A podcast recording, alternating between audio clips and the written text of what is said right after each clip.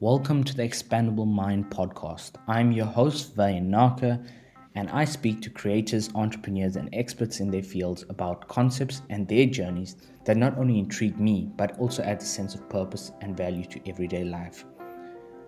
In this episode of the podcast, I speak to Tyler Shores, where we speak about his journey and his expertise in social media and digital distractions.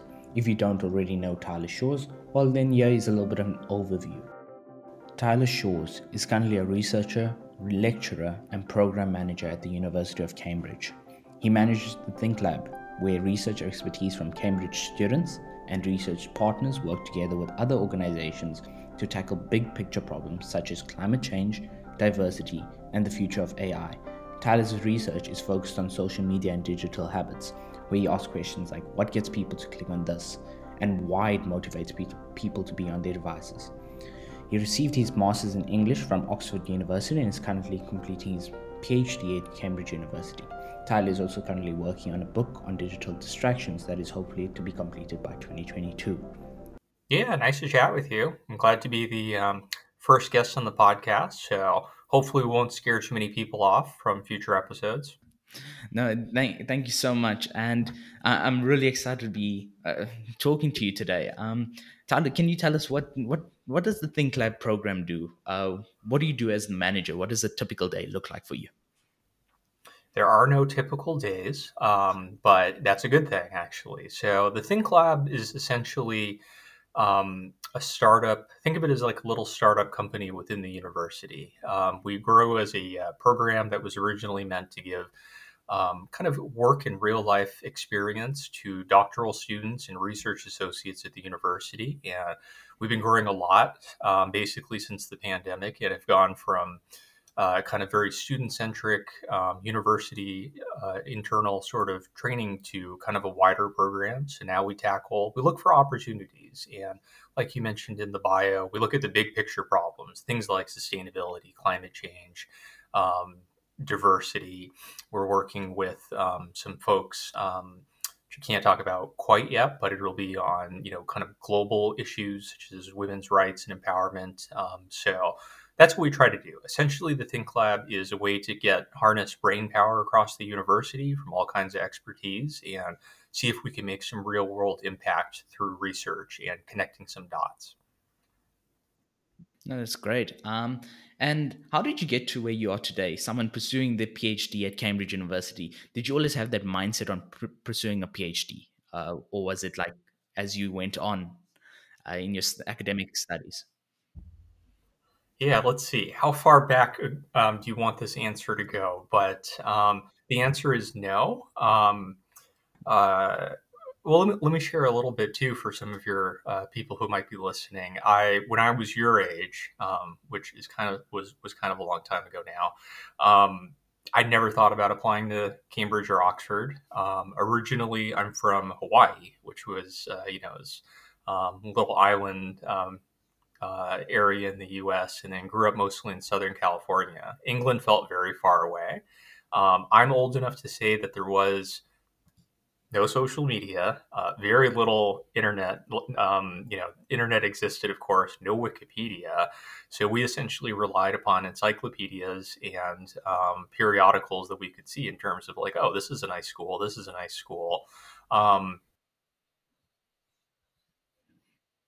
I also had good grades when I was a teen. Um, studied very hard. Really loved books. Still love books.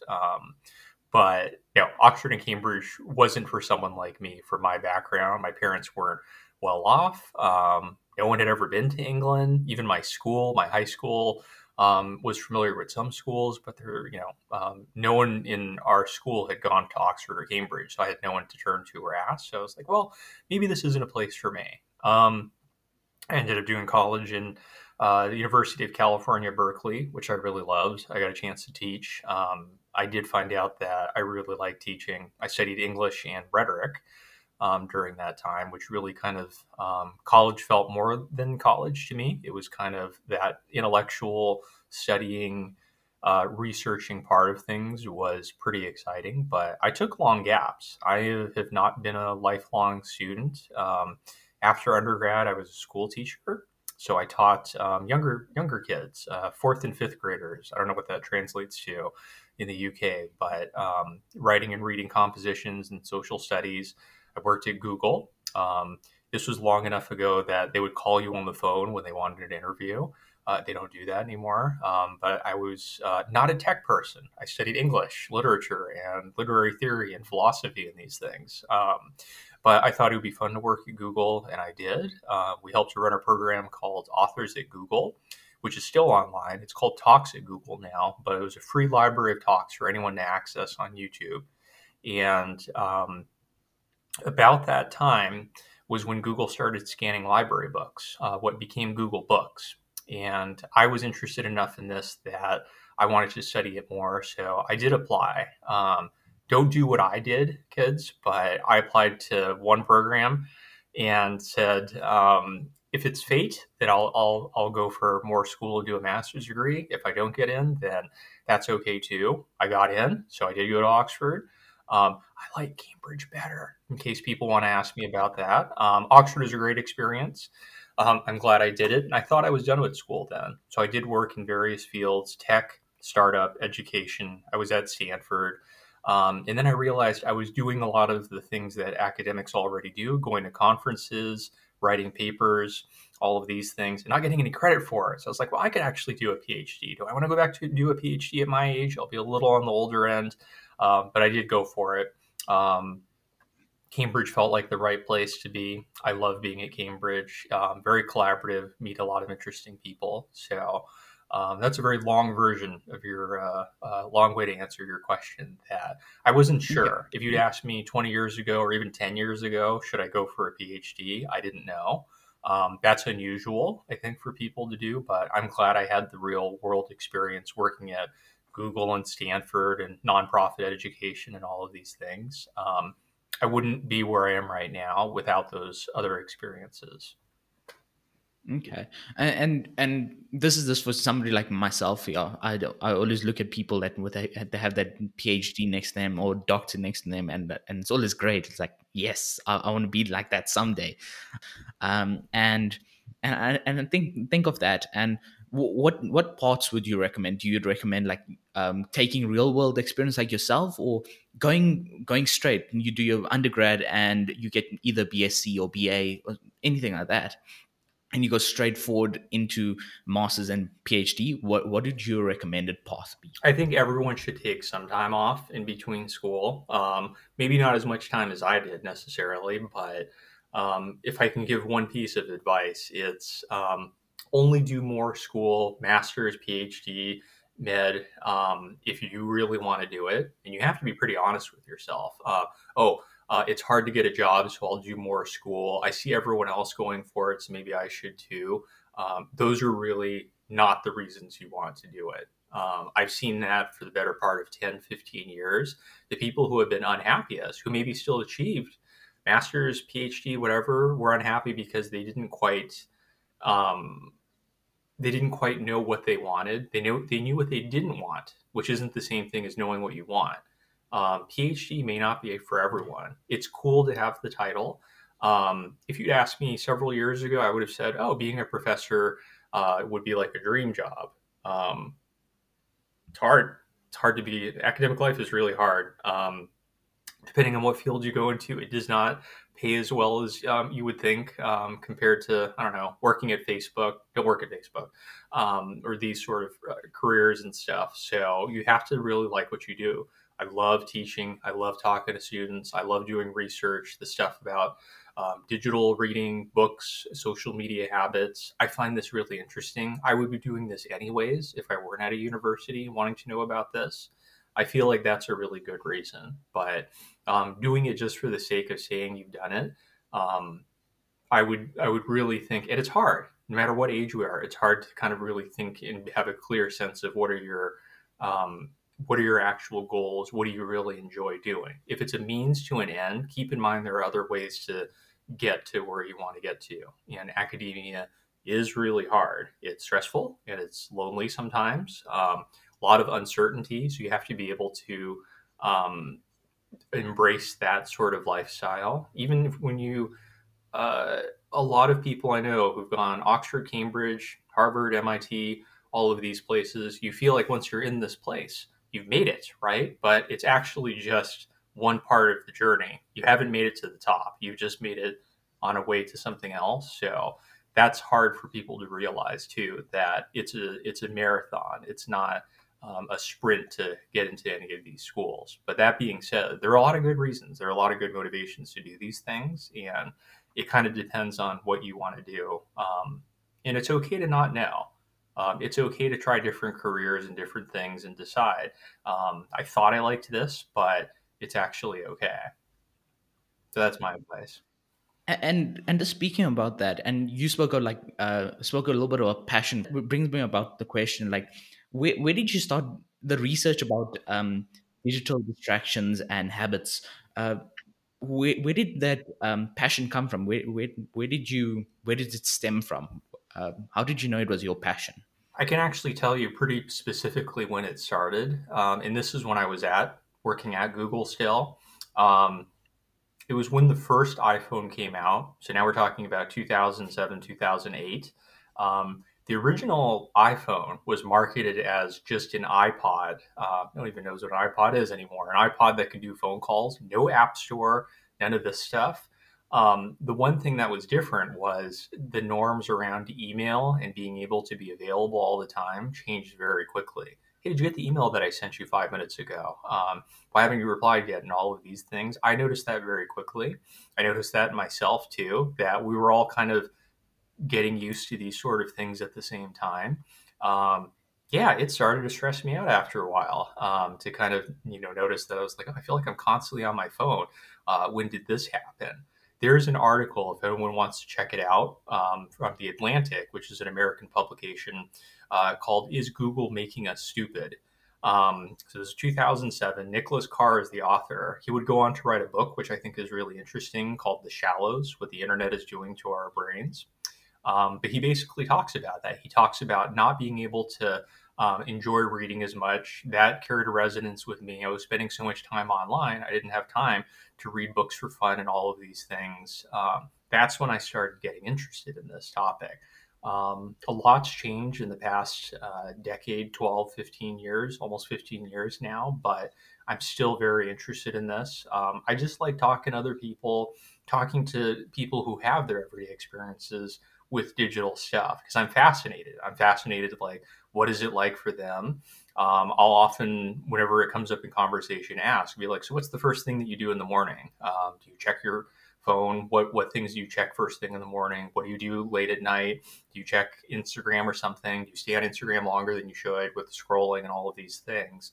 Um, so I'm curious, and I talk to experts from all over the world, some very cool people about what they notice in terms of trends, um, both in their personal life, what we do, and it's applicable to all of us. All of us are um, connected and have our digital habits to these sort of things. So um, we don't know. It almost feels like this big experiment right now that we're all going through. No one has a definitive answer about um, even if there is a right way or a wrong way to go about how we how much time we spend online, why we spend online, why we click on the things that we do. So the topic is fascinating to me.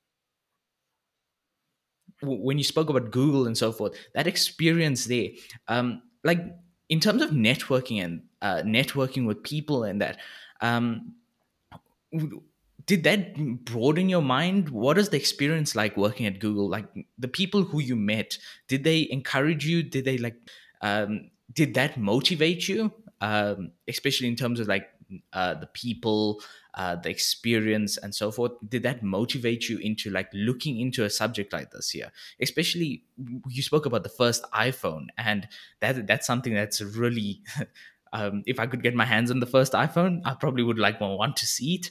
And did you actually have the first iphone? Did you go buy it? And did that experience like stem from there? Like what what is it all about? Well yeah these are interesting questions um, let me start with the first one about um, Google was a great place to work for um, at the time when uh, they approached me. Um, they were the number one company in the world. Um, all of you have to remember this was a long time ago, so all of the things, the workplace things that is kind of common knowledge now about.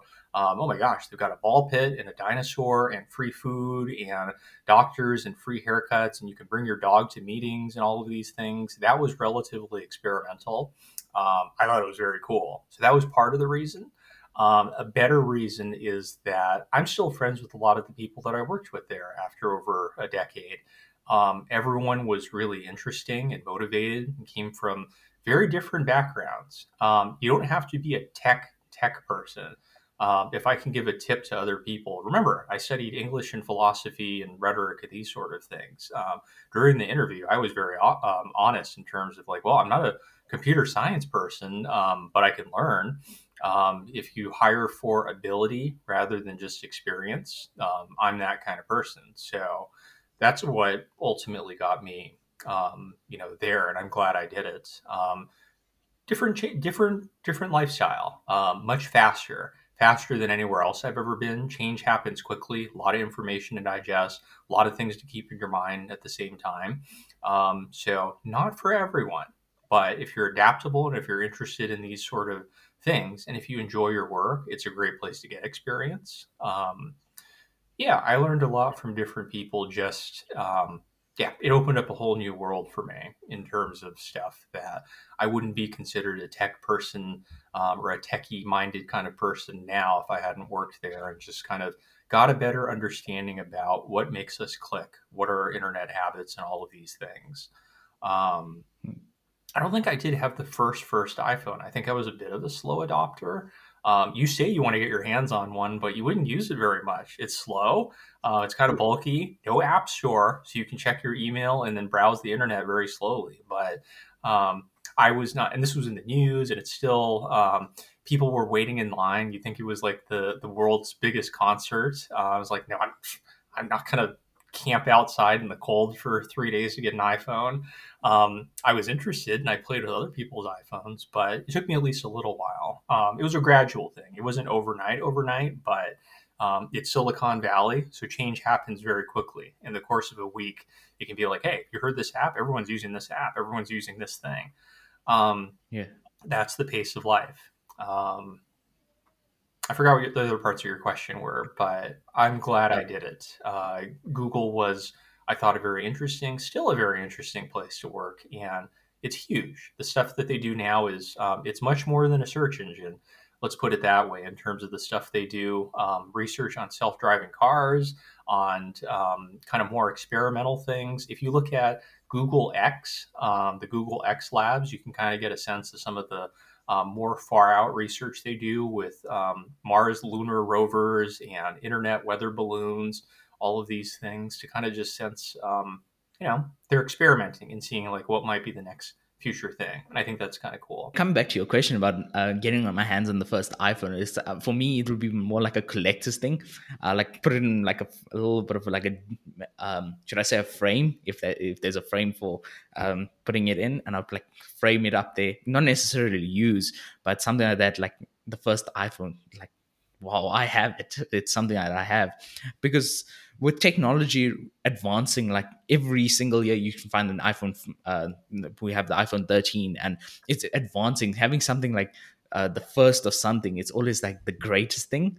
Um, and uh, and today in today's world like everybody's like we need to create a sustainable world and something that you can also comment on um, is that these tech companies are you um, they they manufacturing but at the same time they actually like apple for example they're trying to lower their carbon emissions and so forth. And they are making progress and that's by taking back the phones that you they take it back they buy it back from you and they give you a better price on your new phone and so forth which is great. Um, but at the same time it's like uh, in in like 20 years from now and there's an iphone like maybe 25 or something like that you never know. Um, you you look back and you're like, I had the iPhone 12, but I don't have it anymore. And whereas like if you had the original iPhone, it's like, oh, I have it. I have the first. Steve Jobs was the one that introduced this. It's like that, just like that thinking um, of yes, you still vintage. And people call me a little bit of an old soul, but uh, and that's the that's just the way I think like having the original or something. It's way better. Like having a phone that's a little bit smaller than anything else is a little bit better than having a phone that's huge and can't fit in your pocket. Uh, that's just the way I think. And yeah, yeah. In terms of that, it that's just like my way of thinking. I don't know what what's your thoughts on that. It is a collector's item. I'd be very curious for um, one of us to go on eBay after this and see. Like, I'm not sure. It could actually be super cheap type in iPhone 2007, see what you get, or maybe they're really expensive now um, because there's so few of them available. Um, I don't know. Uh, yeah, so, someone should should look into that and see some like results on that. Um, and then it's a question of how far back do you want to go? It was like, why stop at iPhone? You could go back to the old um, uh, BlackBerry phones, which were kind of the the original smartphone ish. They had a physical keyboard. BlackBerry is now um, going out of business forever. Um, that was in the news recently this year, but um, that was a very email and texting driven device. I remember people who were addicted to BlackBerry. Um, uh, in terms of like they would always have it um, doing this and all of that. It was like, oh, so slow, and you had to kind of um, do these things. We've come a long way since then, but the amount of hours they must have spent with the BlackBerry um, which almost looks like a kid's toy to us now uh, compared to what devices look like. But um, it's interesting in the um, the tech the the computer history museum in mountain view california which is very close to the google headquarters they do have a display of old devices and everything so you can see the big um, block phones which you had to hold like this and they were um, charged in a car and things. Um, it's funny. It's funny to see. Um, they've got one of the big supercomputers from the 50s that was literally a whole um, giant room of computers. And then they compare it to a MacBook Air now in terms like, so this MacBook Air is 10,000 times faster, more powerful than this giant computer was from the 50s. Um, it's interesting to see that. Um, yeah, who knows? Who knows what the future of technology uh, will take the shape of. Um, and you got to remember, it's not always linear progress. I distinctly remember when Google Glass was going to be the next big thing. So these were the smart glasses that you would wear, uh, very Star Trek looking, but you'd be able to basically have internet and screens right in front of your face. Um, never took off.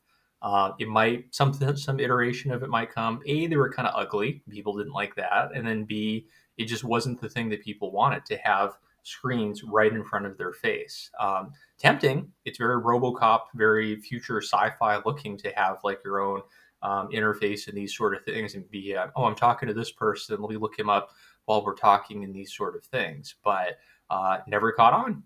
Um, that was supposed to be one of the next big trends. Um, so it's kind of funny. We forget about the things that fizzle out, um, and you never hear from again. Um, there, there's a whole alternate history of failed technology sort of things. Look at Amazon. Amazon is um, a giant in so many industries right now. Um, does anyone even remember Amazon tried their own phones, Kindle phones, which everyone yeah. was talking about for about three months? Um, turns out they were terrible and cheap, and nobody wanted them. Um, Amazon could have been a serious.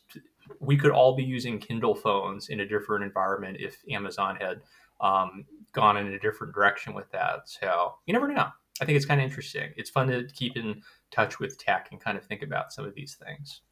Yeah, I, I as one, I, I, as a person am very passionate about tech and, and, tech, and from hearing you speak, you're also very passionate about tech, um, and that that stems into my question: like, how do you, how do people uh, teenagers and people out there, like just like myself, are still discovering what they're passionate about and so forth. It, we often influenced by what our parents say or um, what what our grandparents say. Like you, I'll often hear this: "I want to become a doctor because it'll make my parents happy and I'm going to get lots of money."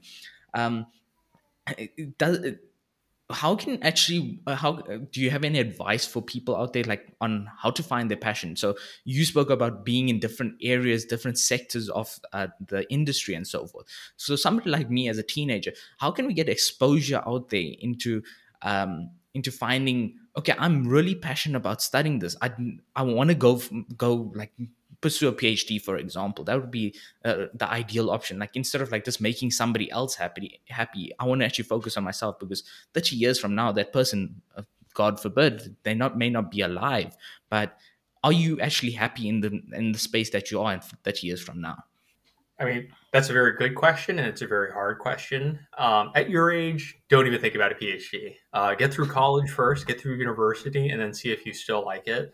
Um, it's a it's a funnel. The people who think um, they want to do more school, the older you get, the narrower the funnel is. So don't worry about PhD yet. Don't worry about academia um, yet. Um, yes, do follow your passions. Um, I was lucky in that my parents uh, were very supportive and I think they would have been really happy if I was a doctor. Um, I I liked biology. I liked a number of science subjects too, but reading and writing were my passion, no question. Still, um, so I was able to pursue that. Um, in college, there's a lot of uh, kind of you know peer to peer pressure in terms of uh, it's like, oh, so what are you going to do with an English um, degree, or what are you going to do with a humanities degree? And the real answer is whatever you want. Um, I feel like a lot of young people, because they have kind of uh, patchwork ways that they get this information, kind of you know see what other people um, see, but everyone's only got a small piece of the puzzle. Um, it's kind of up to you to really figure out what do you want to do with your degree. Um, a lot more than you think. Uh, that's the main thing that's been I've seen people from who study art history, who study all kinds of like niche, very specialized topics, then go on to very interesting careers. Um, what you study doesn't define who you are. So you're a lot more than just whatever your diploma says on all of these things. Um, generally speaking, following the things that you're interested in and the stuff that you'd be doing, even if you weren't getting paid to do it or had to do it, is a good sign. For me, that was teaching. For me, that was learning about tech and habits and the human side of what we do with technology. Um, that's what I listened to. Um, and I tried out different things. It's okay to try something and be like, well, I thought I would like this, but it turns out it's not for me. Some people get into sunken cost fallacy, which is the idea that I put so much time into this, um, you know, so much effort that I better kind of see this out. Uh, that's where people get stuck. That's where people get stuck in school or in jobs in terms of like, I worked really hard to get to this job. Maybe if I stay for a little while longer, I'll get a little bit more pay and then I'll be happy. But um, it doesn't always work like that. So trying out different things and being okay with taking some risks is really important advice, um, especially at your age. Um, I didn't know. I had all these different areas that I thought I could go in um, and no real guidance, but I did similar to what you're doing. I talked to a lot of people who were very nice to talk to a young person like me who, you know, it's like, well, I don't really know one way or another, but um, talking to people who were lawyers. And I was like, well, I'm, I'm, good at language. I'm good at speaking and arguing and all of these things. I could be a lawyer. Um, and I could have been. Uh, it turns out I didn't want to. And it turns out the people I talked to who were lawyers hated it.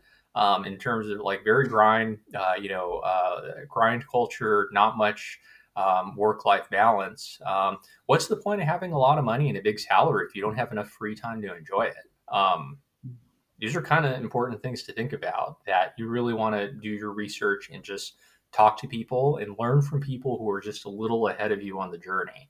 Um, I do that still. I talk to people who are um, maybe 10 years down the road for me, five or 10 years, and ask them, it's like, oh, what's that like? Do you like doing this? Do you like being a senior lecturer, associate professor, or these sort of things? What's the good and the bad? Um, you have to get to know these people a little bit too and find the people that you think you trust. Um, some people will say no. Some people won't have time to talk to you, but um, it's good to just talk to a variety of people and talk to people different than you. Not people who are just similar and think similar things to you, but make an effort to find people that are 180 degrees different than your approach to things, and um, you'll learn a lot that way too. Okay, uh, and and that actually brings me on to start, to start talking about um, when we speak about your research, which is dig- digital habits and distractions. Does your research only focus in social media, or are there other digital mediums that you that you look into uh, besides social media? Um, social media has been the most relevant right now, um, but I mean, I guess it depends on uh, what you mean. Like I look at, for example, the difference between how people read on, say, a Kindle compared to like an iPad, compared to reading on a phone, and these sort of things. Um, I'm mostly interested in the communications part, but that does branch out into other things. So, an example would be if you're reading something on an iPad or an Apple device, and it's very easy now to have a built in Wikipedia link, um, highlight something and say, like, I want to look at this. Um, what is that? Does that count as a distraction in itself? Because it's like, well, I don't know what this is. Let me look this up. It's very similar to a footnote in a book. So, it's a different kind of distraction that comes internally from the reader that's a little bit different than say like getting a notification from news or from a text message or whatsapp thing that comes from someone else that might need a response so um, it's actually a complicated topic to um, sort of disentangle a little bit. That's just one example, but is looking up something on Wikipedia or looking up a dictionary word, is that a distraction? Is that an interruption from reading and doing the sort of things? Sometimes. Um, in our everyday work lives, it might be something similar that we're writing an email or we're working on a meeting or something like that, and all of a sudden we have to stop, um, jump onto a bunch of different websites, um, get questions um, from Reddit or wherever to find out what kind of apps are those distractions, or is that considered work too? And I think it's a little bit of a gray area right now. Um, that's quite interesting. And what is your viewpoint on social media? Um, so there's an article you might be able to find a link for this um, in the on the Cambridge homepage. Um, it's called "Is Social Media Changing Our Lives?" So it's got some quotes from me and uh, two other researchers that we talked to for the Cambridge Festival. Um, that might be a good one to look at, but um, and the short answer is I'm not anti social media. I'm not anti anything. I just want us to think about our relationship to these things. That goes for me too. Um, knowledgeable people um, who study this stuff for a living, we still have a lot of the same habits. It's just that we have more information to rely upon to understand in terms of like, oh, what's going to make us click on this? Is it going to make me feel better or worse to be on Twitter or Instagram for 20 or 30 minutes when I could be taking a walk or something else? Um, it's an issue that we all kind of live with. So, um, yeah, I would. I wrote on my blog. Um, um, I'll send you a link. Maybe you even saw this. The uh, if if I um, I did an experiment to see how how little I could spend on my phone for an entire week. Um, there wasn't really a point to that other than I was curious and there wasn't a lot going on first week of January. But it turns out I didn't miss much. I had more time for reading, which made me happier. Um, I liked walking around more. Um, I think everyone should do an experiment like that, even if not a week. Try it for a day or two or three days, but see. Um, we all kind of need that perspective to see, huh, what's driving our habits? What's making us do this and why? Um, I think that's very valuable information, no matter what age we are your age, your parents' age, my age, my parents' age, to be able to do this and think like, what are our habits? Um, habits happen very gradually. So every time we install a new app or every time we enable notifications and these sort of things, um, we are changing our habits just a little bit. So being able to do something like that self experiment I did is a chance to kind of look back and say, um, wow, I spent a lot of time on these um, social media applications. Do I need to spend a lot of time on that? In some cases, the answer is yes. COVID pandemic and all of these things, social media is our lifeline to other people and communicating with them.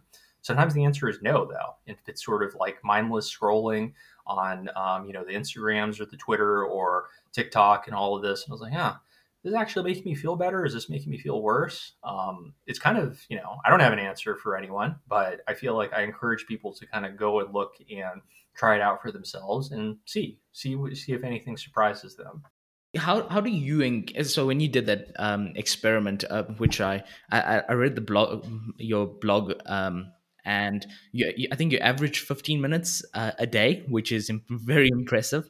Um, uh, I, I got like today every every Sunday we receive like on the on Apple you receive like your uh, your week, and I averaged this week around about two and a half hours. So I'm trying to get it down. Pre- last show is like averaging around about four and a half hours, which is very long on the phone. And I, I've met people that actually they can be eight hours, like they're averaging on a on a daily basis eight hours a day. I was like, jam, okay, that's bad. But then I, when I read your blog post, I was like, uh, 15 minutes a day, maybe that should be my goal for 2022. Maybe I can get it down. And uh, and then uh, obviously in long term, I don't think I'll be able to sustain uh, 15 minutes a day. And you also res- responded via Twitter that you you're not going to sustain it for a very long time. Um, and I don't think it's possible, especially when when you consider that the world is all all on digital me um, all on social media and that brings me on to like how do you engage with social media do you uh, do you have separate times in your day that you plan yourself out or uh, what, what what uh, do you just like spontaneously okay i'm going to check my twitter well let me start with the uh, the time experiment one that um, i did it for a week it wasn't to prove a point or to do anything other than to kind of challenge myself. Um, the week after, I was up um, again much more where I wasn't consciously making those choices. It wasn't as much as I thought, though. So there was a little bit of carryover effect from the habits that I talked about.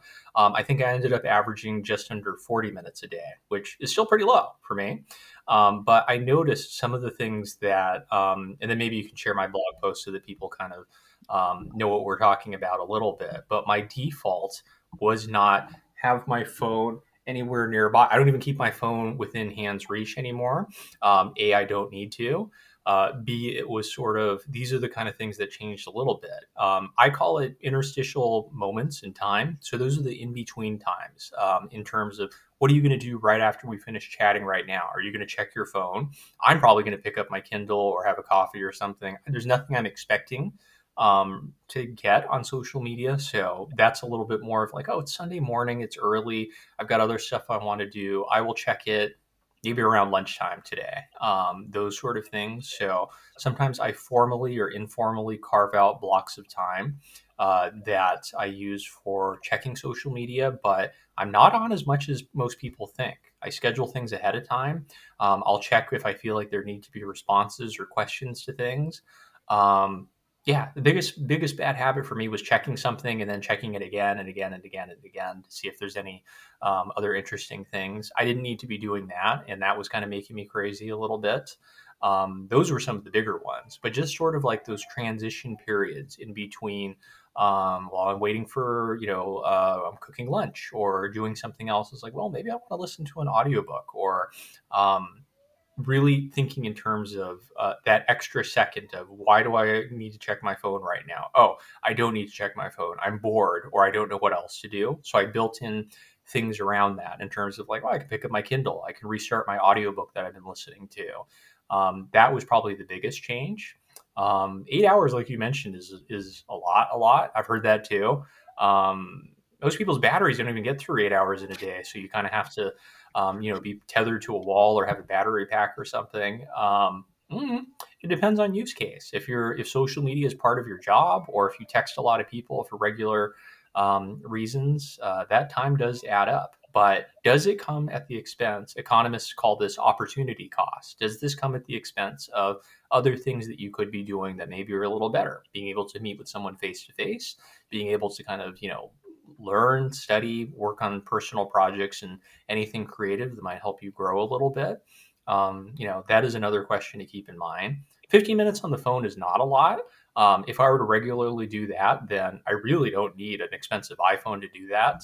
Um, I would have got would have got one of those crappy Amazon Kindle phones or something that costs probably 20 or 30 pounds right now to be like that would be enough. But I like having a nice phone, nice camera, and all of these things. Um, so there's something to be said about that. Why spend a thousand dollars on a phone if you're never going to use it? So there's sort of that is a rationale for a lot of people too. But what I'm suggesting is there's um, there's probably a middle ground between zero to 15 minutes and eight hours, and then it's up to everyone's individual preference to figure out what that is. Okay, and no, that's brilliant. And you spoke about scheduling your time. Like, uh, how does when do you schedule your time do you schedule it uh, in a week in advance uh, when you're going to check your twitter and so forth uh, how do you schedule it? Here's a blog post that i did for one of my favorite apps. It's called the freedom app. I'm going to put this in our chat right now. Um, so the freedom app it works similar to ios um, focus time and screen time but it syncs across all your devices. You can schedule blocks ahead of time put limits on the amount of app time you use. Um, I use this regularly during the week, especially when I have writing, which requires a lot of focus, and I don't like to be distracted when I'm writing or getting ready for teaching.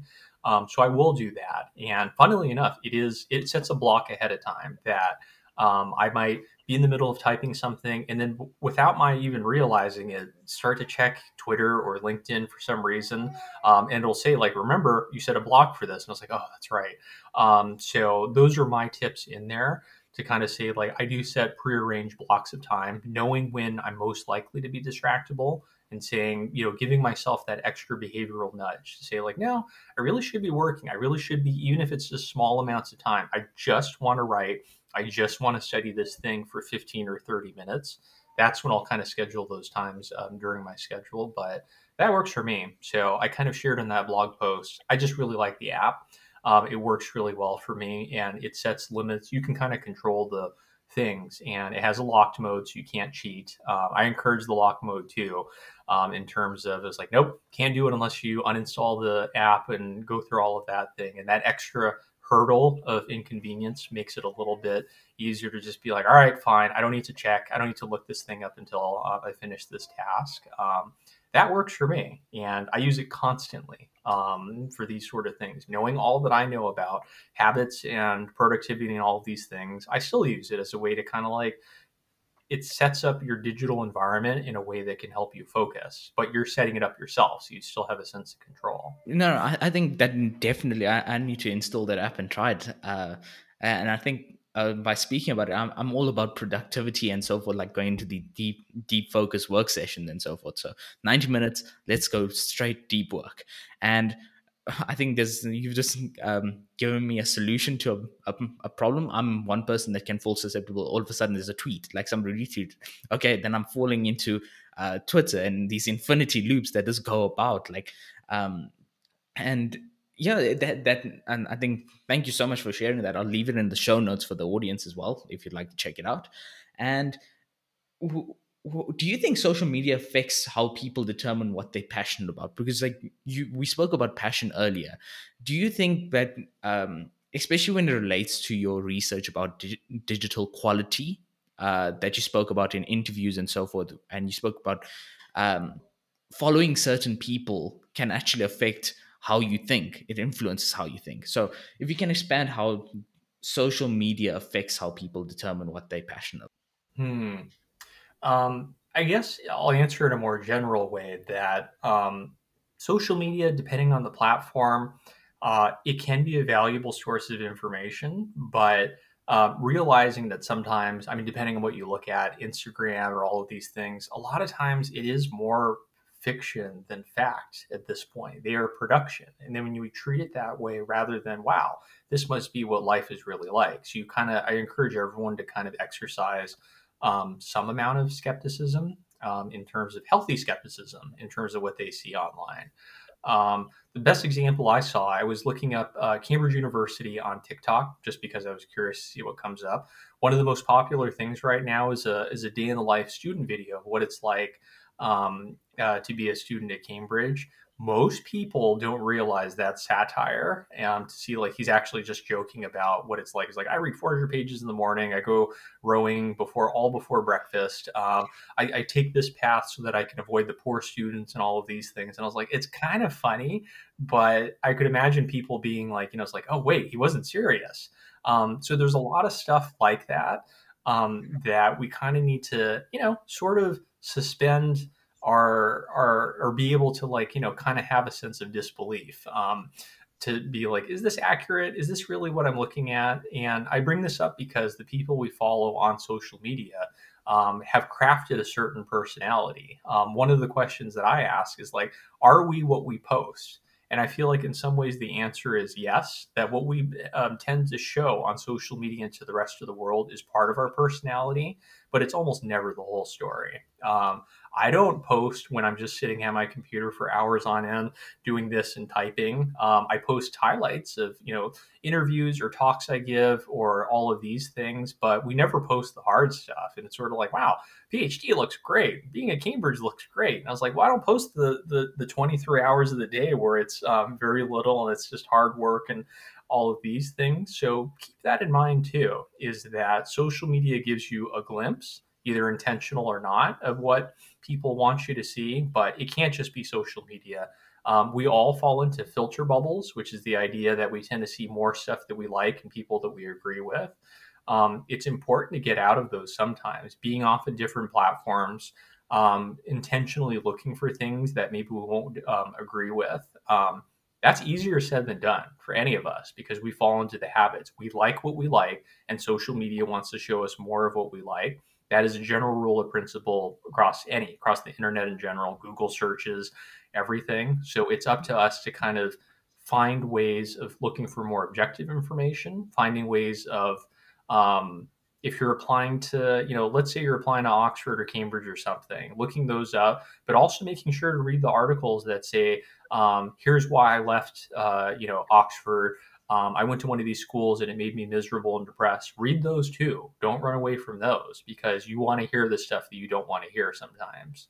Um, so, yeah, social media can inform your understanding of a profession or a place you want to be, but um, it is sort of up to us to use good critical um, information seeking skills to kind of like look for the things that um, we may not necessarily want to see and hear. Um, that applies to all of us too, but it's tricky.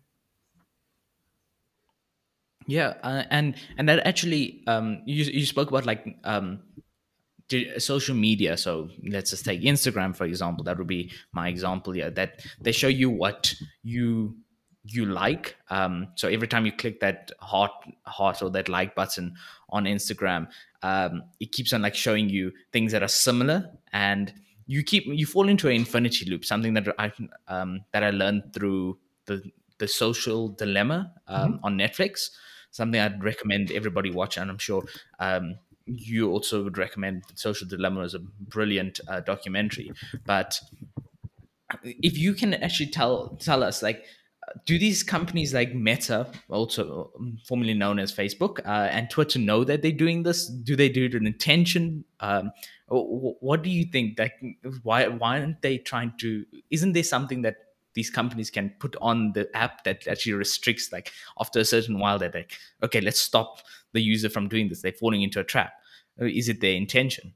Let me answer first by sharing um, the social dilemma link that I think I talked about before. But we did have the director of that documentary, Jeff Orlowski, um, come to Cambridge and give a chat. It's really good. Uh, make sure that goes in the notes too, because he expands on some of these things that we're talking about. It was just a really good discussion.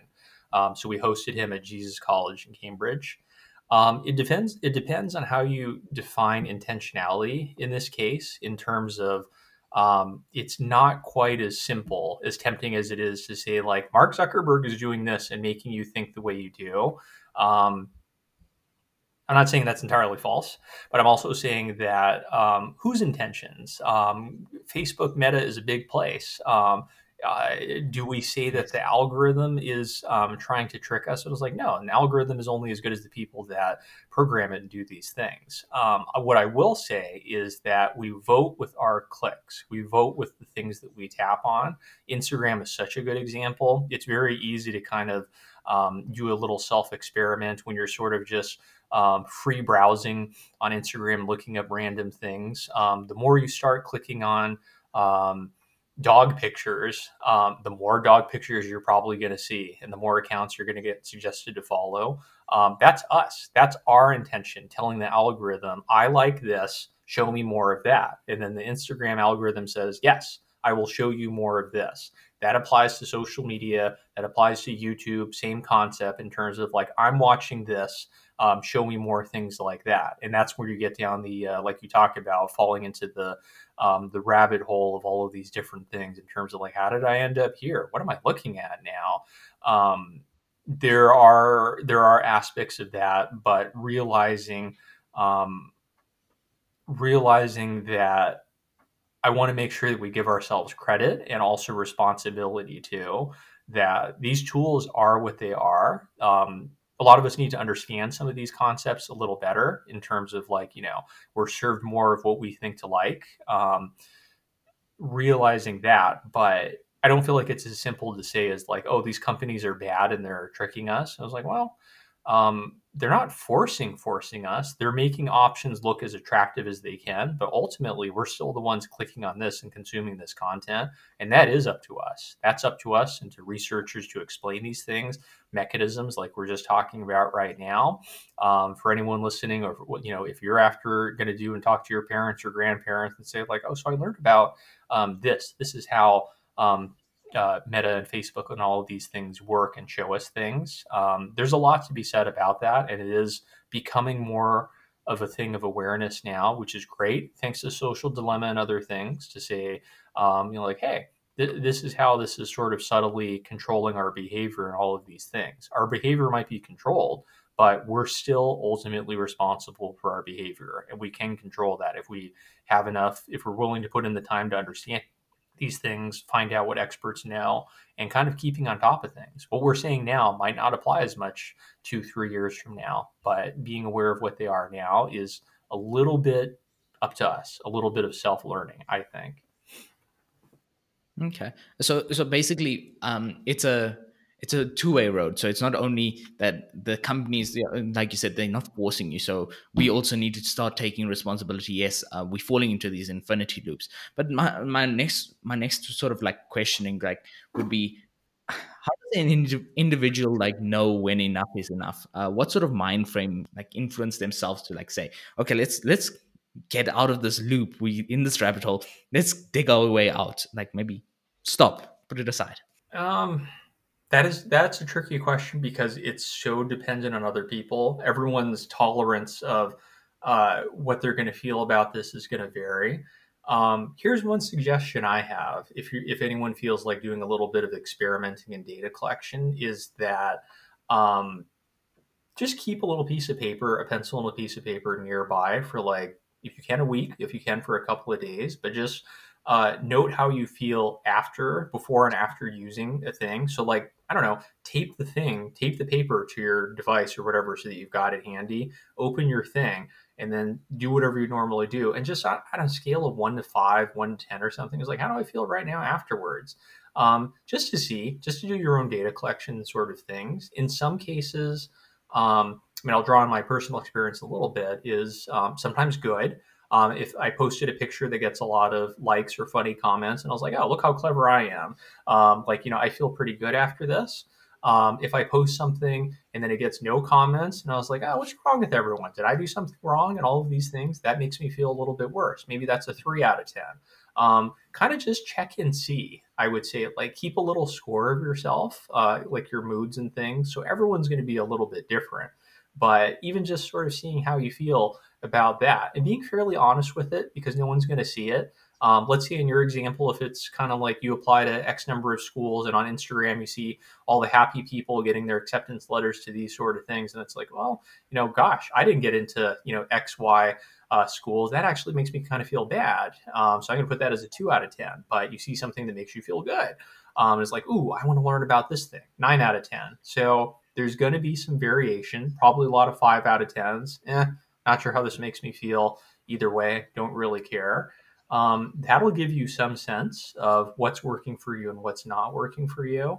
Um, the one thing I will say, um, because I feel like this is pretty uh, known now, is be careful about the bedtime screen time stuff, the nighttime falling asleep thing. When I talked about opportunity costs a little while ago, we do know that blue light, the blue and white light that comes from screens, LCD screens, um, makes it harder for us to fall asleep. And it does impoverish the quality of our sleep. So even when we do sleep, we don't sleep and feel as well rested. Um, a lot of people have had this experience, uh, any age, in terms of like, huh, I got a full night's sleep, but why do I feel so bad? Oh, right, I fell asleep reading news or doing these sort of things or browsing Instagram and all of that. Those two things are definitely related um, the screen time at nighttime you really got to watch out for. And i do mean for unfortunately at my age my brain is no longer still growing and developing. That's just science. Your brain at your age is still kind of in that crucial uh, you need more sleep. You physically need more sleep than i do. Your brain needs it in order to keep growing and developing.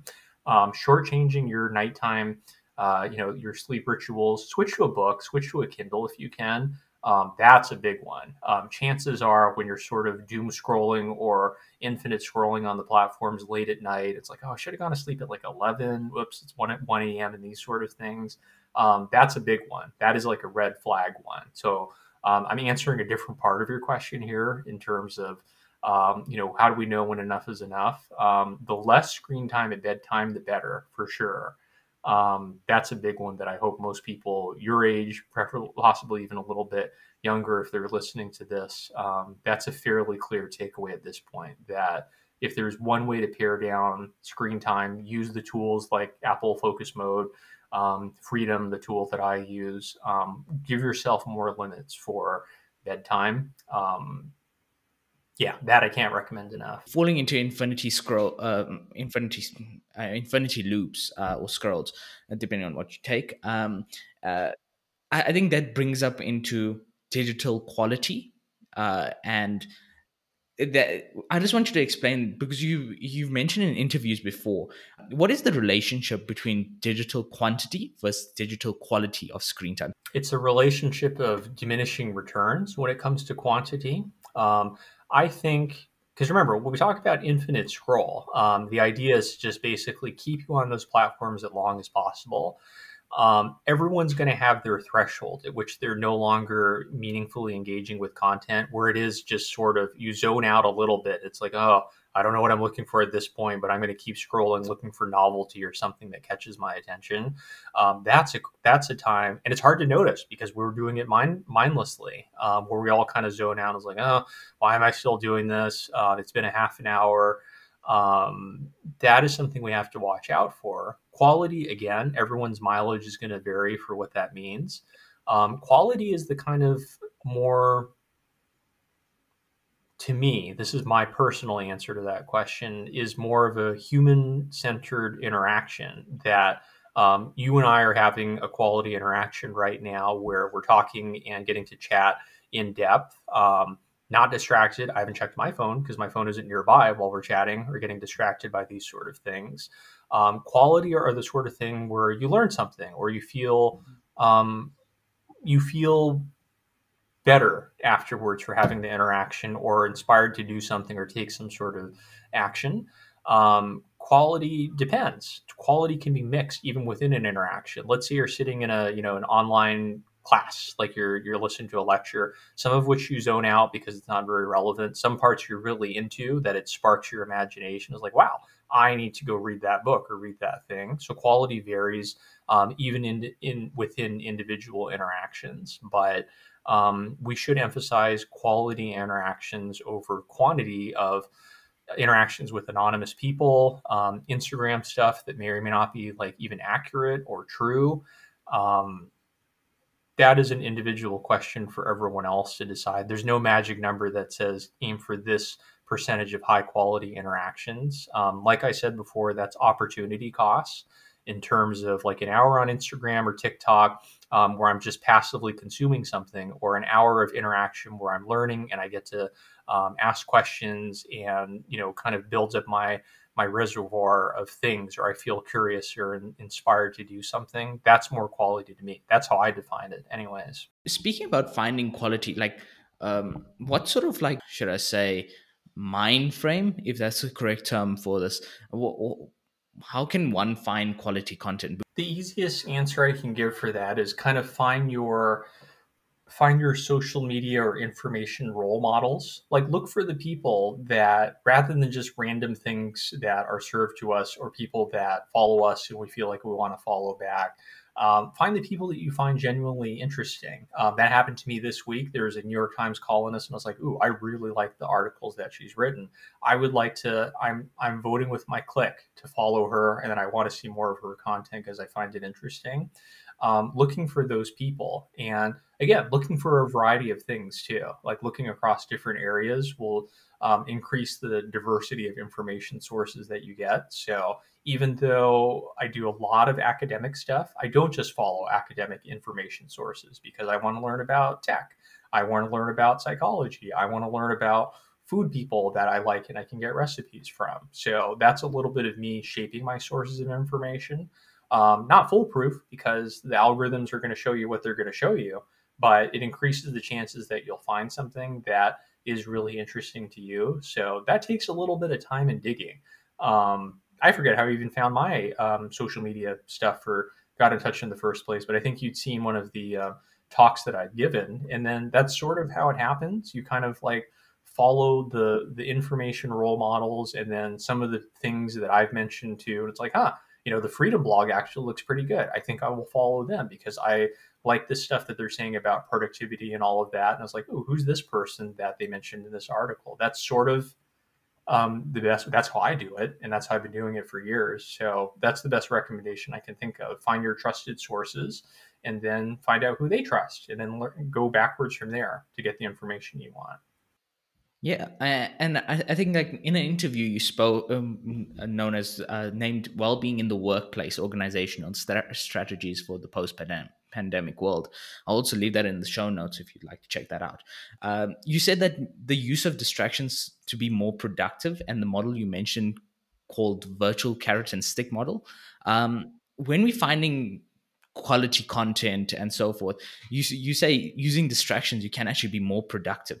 Uh, how do you actually use the? Can you explain what is meant by the virtual carrot and stick model, and how do you you how do you personally incorporate in your life? Yeah, um, I would say I use it, and it takes. This is where tools like Freedom and um, Apple Screen Time and Focus Mode come in handy. I think, but think about the things that you would normally do. Let's say an example for me is um, coming from the United States. I really like checking baseball scores, which are middle of the night for me here. So in the morning, left to my own devices, I would love to check the scores and see like, oh, what happened with this, this outcome or this something.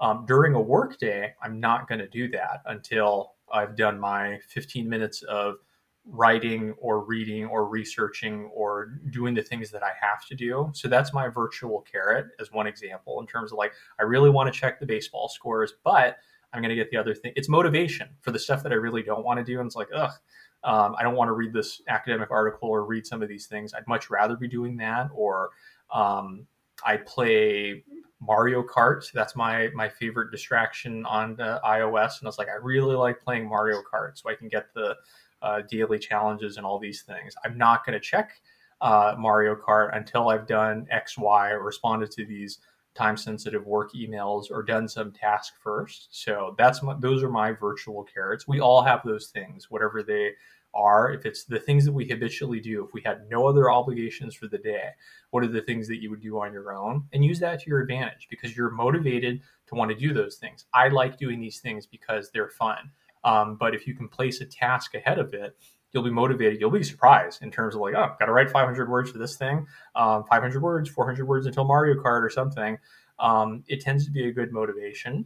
Um, it takes self control, but you can also use that with things like freedom, things like apps that'll limit your time to be like, ah, don't check Mario Kart first thing in the morning. Um, I'm going to give myself a half an hour to wake up, eat breakfast, work on my things, and then by the time I'm done, then I can do the Mario Kart, then I can do the sports um, sort of things.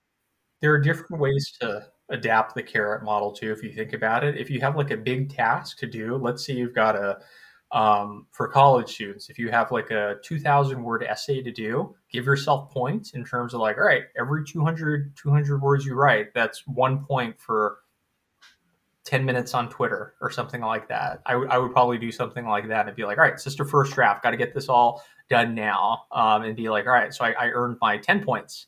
So now I can do Twitter for however what I want to do. So um, I think carrot and stick model is really good. Um, it takes a little bit while to get used to that habit, but it's worth sticking with. Yeah, and and this in the book, the Now Habit. Um, uh, you you also spoke that about that in the interview, which was I think I'm taking a lot from the. I took a lot from that interview, and I think I want to clarify some points. You also mentioned whereby you unschedule, uh, where you take you schedule your rest, which is really amazing. Mm-hmm. Uh, especially when you think about in today's world about mental health and so forth. Um, it's actually important to have rest. Like I, you often look at these um, inspirational models, Elon Musk, uh, Jeff Bezos, and you it, you think like, okay, they're working like maybe 13 hour days and so forth, but at the same time, you like, uh, like how much rest are they taking like do they have a life and so forth and when we look at those people we often like tend to like okay I also want to work a 13 hour day and I've actually wanted to do that like okay let me work like how those guys work. And I often fall into this fall into this thing where like I'm resorting like once I'm done like I'm so finished that I resort to like being lazy. I lay on my bed or or just like sit back and I'm like okay I'm not even mood to do it. So I, I think like how do you go about doing the unscheduling uh, of oh, uh, how do you schedule your rest or unschedule yourself basically First of all, let me bring up the the Musk and Bezos thing to say like, are they working thirteen hour days? How do we know? That's Have we ever seen a video of them like during a typical workday? What counts as work for them? Is tw- uh, is, is, scanning Twitter and reading articles about themselves work? Hmm? I don't know. We don't know the answer to that question. So it's not like I seriously doubt. I mean, everyone's going to be different, and they're at a different lifestyle than us. Maybe they do occasionally have 13 hour days where it's meetings and all of these things, but you got to at least ask yourself that question. Similar to what I said about how everyone curates a certain self on social media, it would be naive of us to think that, oh gosh, the self made billionaires are just working so much harder than us. Um, Definitely. I don't know about yeah. that. So, like, give ourselves a little bit of a break in terms of what we hear and compare to other people. It may or may not be true, but we at least have to consider that. Um, the other question about scheduling and breaks is absolutely true. Um, there's this kind of cult of productivity and busyness now, especially busyness. And I define busyness as the sense that telling other people of how busy we are is like, oh, I'm so busy. I've got five minutes to eat lunch. Um, then I have to get back to the next thing. And it's like, it's sort of um, U.S. culture for sure, Silicon Valley culture for sure. And it's like, oh, I don't have time for this. Uh, I'm really busy working and all of that. Um, a lot of times, uh, that busyness tends translates into. Uh, and I was like, well, you're answering emails, but you've got like five social media things open at the same time. It's like, is that really that busy? Um, take take people's busyness busyness with a little grain of salt. Try not to fall in that own trap yourself. Um, I certainly have seen fellow PhD students and be like, "Oh, I work 12 hours a day, eight to eight, so we'd have to like schedule hangout time um, after 8 p.m." And I was like, "Really?" Um, and then I see them online actively chatting on WhatsApp and all of these things, and I was like, "So this is not work." Just so we're clear, like you might be busy doing something, but please don't call this work. Um, building in that time what the, the issue i have with that is that a it stresses other people out b who are you kidding in terms of like if this is what you consider work? And then c it's not healthy that way. Um, it's sort of better to have scheduled time to be like all right um, i'm not very productive from 1 to 2 p.m lunchtime makes me sleepy or something like that. That is my time to kind of like refresh a little bit um, schedule in my walk time my mario kart time. Um, i have a nintendo switch so i have animal crossing. That's that's a very like kind of positive mindless gentle way of me um, not engaging on the internet for a little bit of time. I was like, I've earned my Animal Crossing time. So no one else bother me during this amount of time. I'm going to feel okay with it. And it's like, oh, should I be doing something else? It's like, no, this is my meeting time right now to do something from 5 to 6 p.m. or to unwind a little bit at the end of the day um, to do some of these things. Um, when it's structured like that and you build in time to kind of do these things, A, it's important for us. Um, anyone that works all the time or tries to work all the time, you're going to burn yourself out at some point, no matter what age you are, no matter what work you've got to do. So you have to build in that leisure time. It's good for your brain and it's good for your mental health to find things that you legitimately enjoy, no matter what it is. If it's just looking at TikTok or Instagram videos, if that makes you happy and that helps you kind of switch gears from thing, then go nuts. But build it in terms of like, you know, this is break time for me and I'm choosing to do this rather than doing something else. How, how do you actually like spend your rest time? Like you spoke about playing Mario Switch, which is something you um, uh, Mario and Animal Crossing on your Nintendo Switch, and uh, walking and so forth. What other ways do you spend your uh, your rest, your unscheduled time, should I say? Cooking time is good for me. Um, I really enjoy finding new recipes and teaching myself all kinds of different food, especially during pandemic when none of us could travel. It's like, well, can't go to these places, but I can learn learn French cooking, or I can learn new Italian dishes, or Indian food, or Vietnamese food, and all of these things. So that was kind of fun for me. Um, for me, working out is part of mental health. Um, even at my age, like I still try to um, run and stay active, um, uh, which is kind of to me exercise. It like sure, it, you know, it, there's the part about like it's good to be fit in all of these things. There's enormous benefits for being active mentally. Uh, we know that as a fact now from the pandemic that we all tend to sit more. We tend to be more sedentary. We really need to get out and move around, even if it's just something. So I have my Fitbit watch, which I use to basically say like, all right, so I want to try to walk around this amount of time, and it gives me little nudges to like say like, hey, you've been sitting a lot this hour. Why not get up for a little bit? Um, we should all be moving probably a little bit more than we are since we are in front of screens and all this time. We don't have commutes anymore where we used to bike to school, bike to work, uh, walk to work, and all of these things. So there's parts of our daily schedule that are missing now. Um, whatever that ends up being audiobooks. I really like audiobooks. I'm a little bit weird so i really like charles dickens audiobooks. To me that's fun. Um, i read those in school because i was assigned to them i just really like charles dickens. I like the the funny british characters and all of the like densely populated people and all of these things. Um, it's wordy but it's also like oh if i get distracted for a second it's like i don't care. He's still talking about the same scenery or something for these past two pages. Um, that works for me. So some people like podcasts some people like audiobooks um, everyone's going to be a little bit different. Those are some of the things I do for fun. It's the stuff that you would do if you had a, day off entirely, as in like no work. What do you? What would you do to kind of like entertain yourself or occupy yourself? That might be watching shows. It might be doing any of these things, but that's kind of what goes on the unscheduled. That counts as your fun and downtime. No, it is brilliant, and I can. I so you're not alone with the um, Charles Dickinson, uh, Dickens. Um, books. I myself am a big Oliver Twist fan, even though the ending is not the best.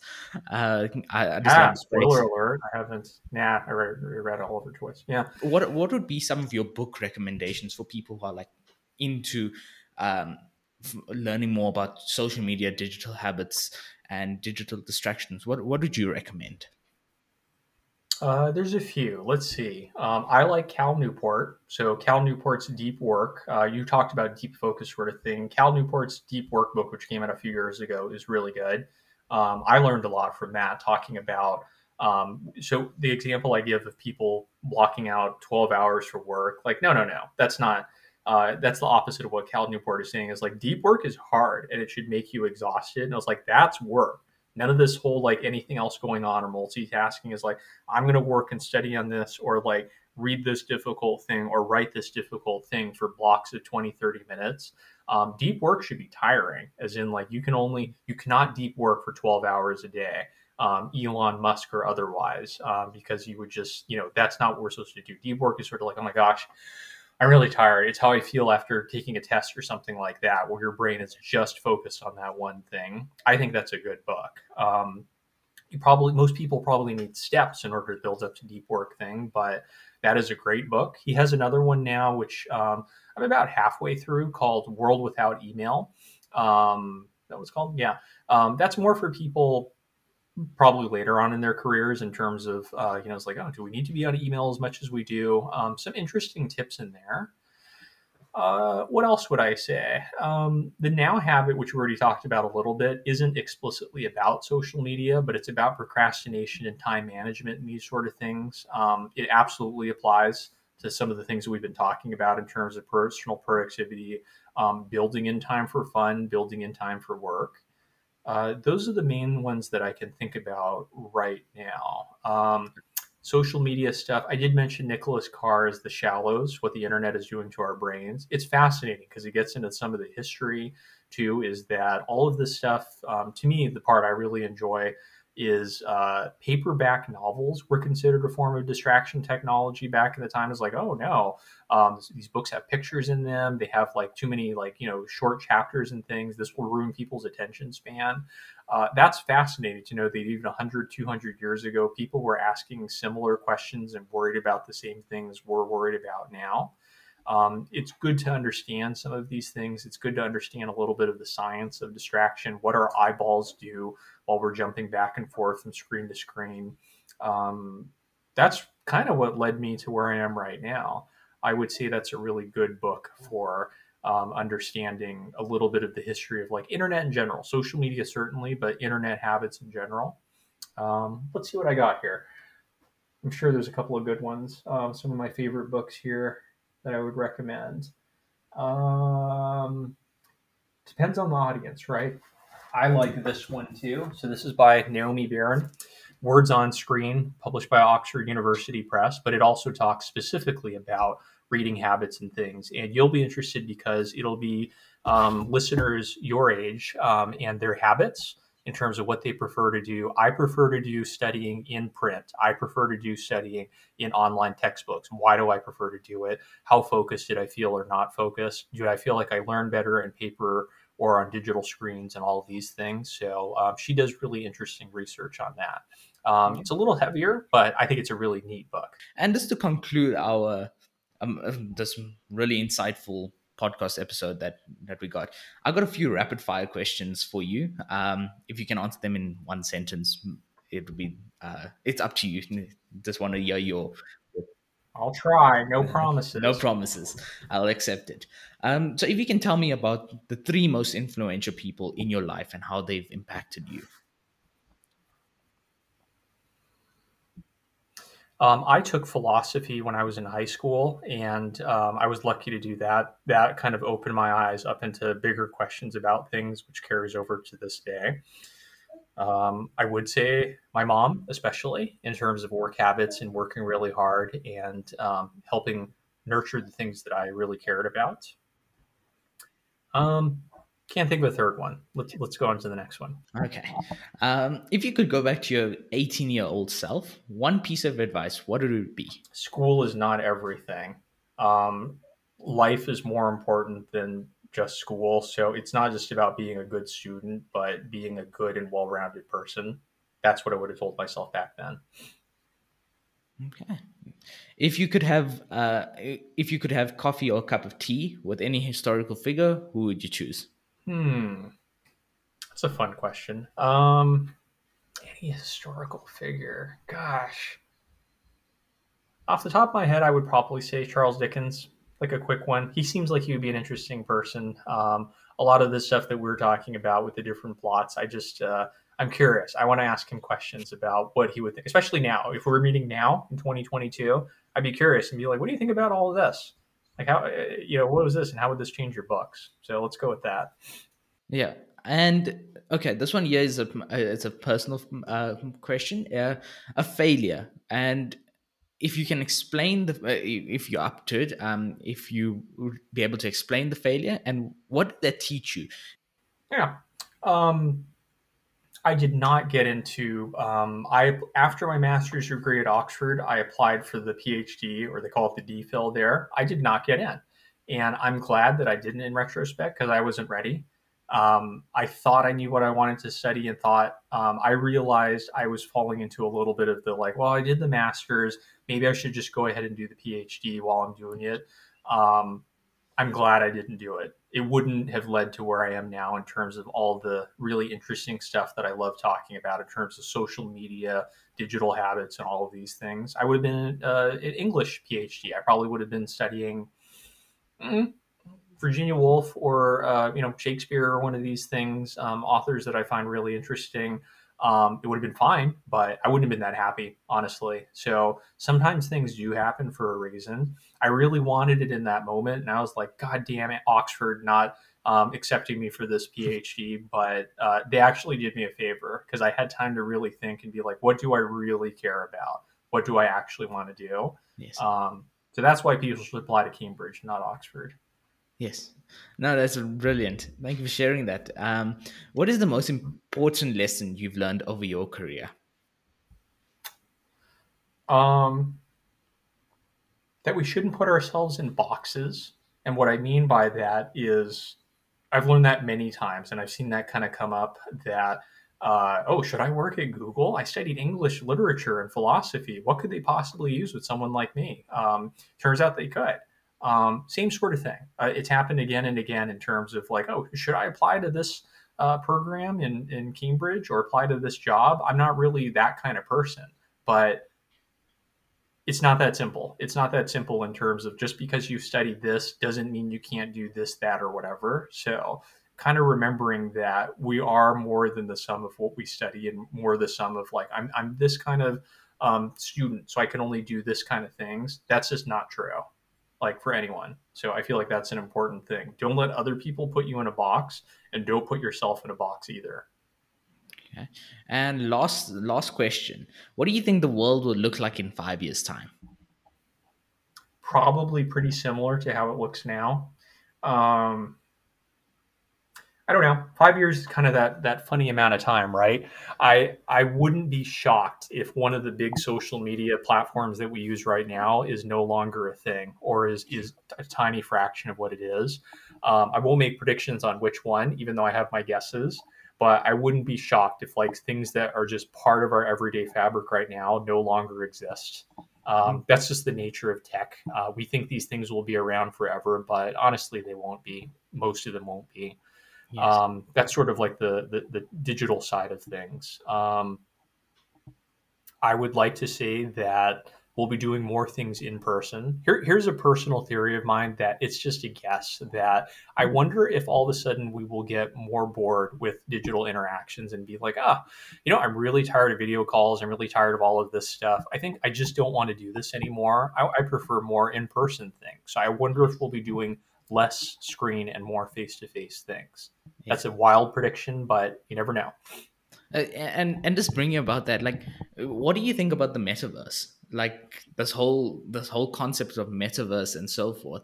Like, uh, the, I, I saw that uh, Gymshark, um, UK's largest uh, sporting brand, uh, they mm-hmm. did a podcast in the metaverse, which was like really amazing. Uh, like, don't you see that as something as a potential in the next five years, like something really big, augmented reality, virtual reality?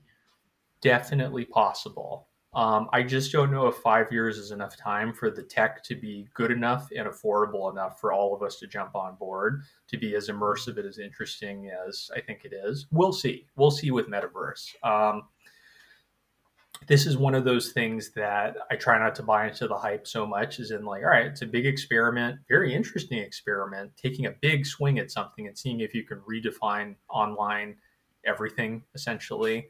Um, we'll see. There, there's there's still a long way to go. It ain't going to happen next year. It's probably not going to happen the year after that, but we'll see what happens with that. Um, it, you're right to bring that up because it is probably one of the most intriguing scenarios. But my opinion is, I feel like five years isn't enough time. Thank you so much, Tyler, for being on the Expandable Mind podcast. Really appreciate your time and your honesty. To our listeners out there, thank you for listening. Links that were mentioned during the episode are in the show notes. If you enjoyed this episode and you'd like to help support the podcast, please share it with others, post about it on social media, or leave a five star rating on any podcasting app. And perhaps a review as well. To catch all the latest from me, you can follow me on Instagram and on Twitter at expandable underscore mind. Thanks again, and I'll see you next time. Bye bye.